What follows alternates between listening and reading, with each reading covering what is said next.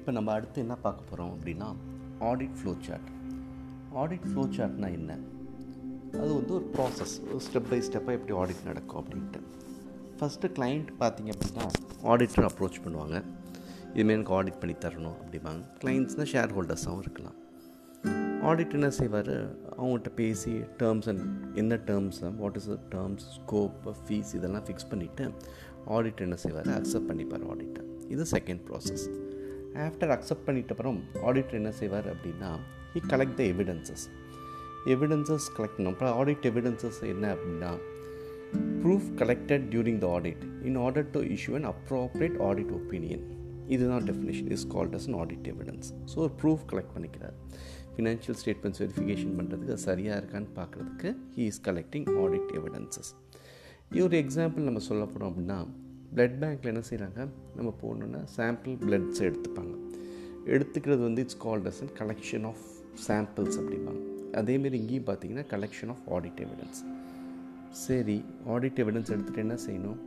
லேபில் என்ன செய்கிறாங்க எக்ஸாமின் பண்ணுறாங்க அதேமாரி auditor has to examine audit evidences எல்லாத்தையும் சரியாக இருக்கா? அப்படின்னு பார்ப்பார் அடுத்து என்ன செய்வார் அப்படின்னா ஒன்ஸ் அவர் பார்த்துட்டு எடுத்த எவிடன்ஸஸ் சஃபிஷியன்ட் அண்ட் அப்ராப்ரியேட்டாக இருக்கா ஆடிட் எவிடன்ஸாக இருக்கா அப்படிங்கிறத பார்ப்பேன்.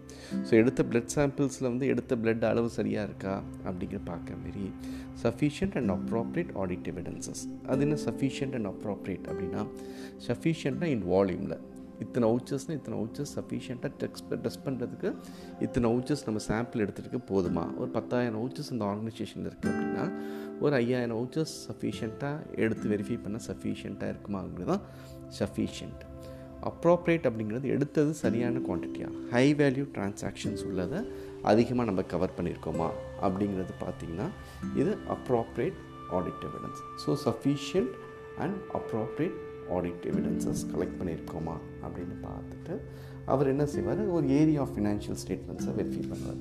ஃபினான்ஷியல் ஸ்டேட்மெண்ட்ஸில் நிறைய ஏரியாஸ் இருக்குது இன்கம் எக்ஸ்பென்சஸ் அசட்ஸ் லைபிலிட்டின்னு ஸோ ஏரியா வைஸ் அதை வெரிஃபை பண்ணிவிட்டு அவர் என்ன செய்வார்? ஹி ஃபார்ம் அ கன்க்ளூஷன் எல்லாமே ப்ராப்பராக இருக்கா அப்படின்ட்டு.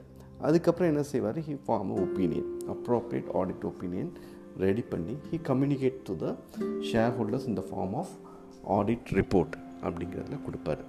இந்த ப்ராசஸ் தான் is called as an audit flow chart so client வராங்க ஆடிட்டர்கிட்ட பேசுகிறாங்க ஆடிட்டர் அசைன்மெண்ட் அக்செப்ட் பண்ணிக்கிறாரு.